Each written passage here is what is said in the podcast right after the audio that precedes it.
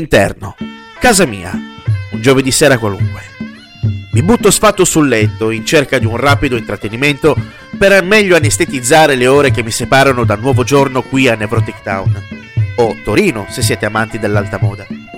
Punto il telecomando contro il televisore e in pochi istanti lo schermo illumina la stanza d'un immenso caos mediatico.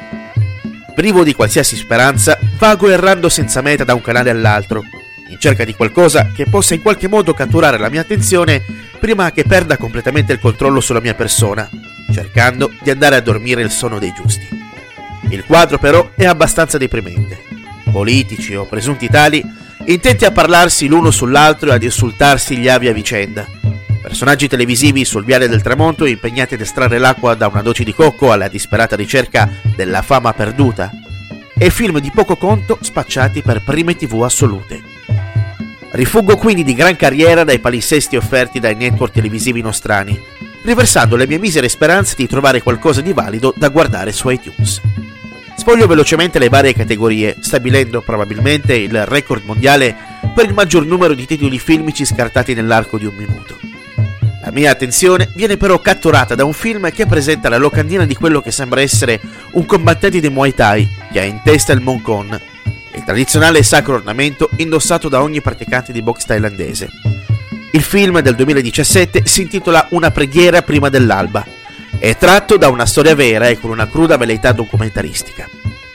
Fin dai primi minuti, il regista francese Jean-Stéphane Souar prende lo spettatore e lo butta letteralmente nel buio delle angosce del protagonista Billy Moore, interpretato dall'attore John Cole, visto anche in Peaky Blinders nei panni di John Shelby pugile irlandese dalla testa calda che combatte incontri clandestini in Thailandia.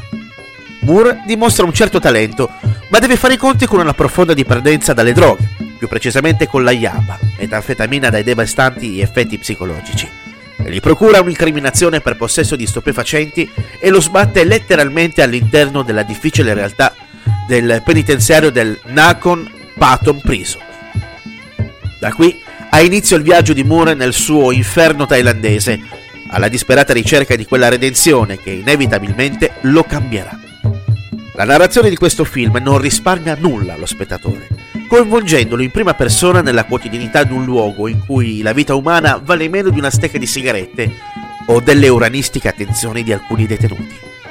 Una preghiera prima dell'alba toglie il fiato come un diretto chirurgico dritto alla bocca dello stomaco Spiazza per la sincera fragilità di un uomo consapevole di essere andato incontro al proprio destino nella maniera più cruda possibile e manda al tappeto la noia di una serata che sarebbe stata solamente una tra tante in attesa del potere taumaturgico dell'ennesimo fine settimana. Un film che è la riprova del fatto che il cinema è ancora un mezzo capace di emozionare. E cazzo, se sa emozionare.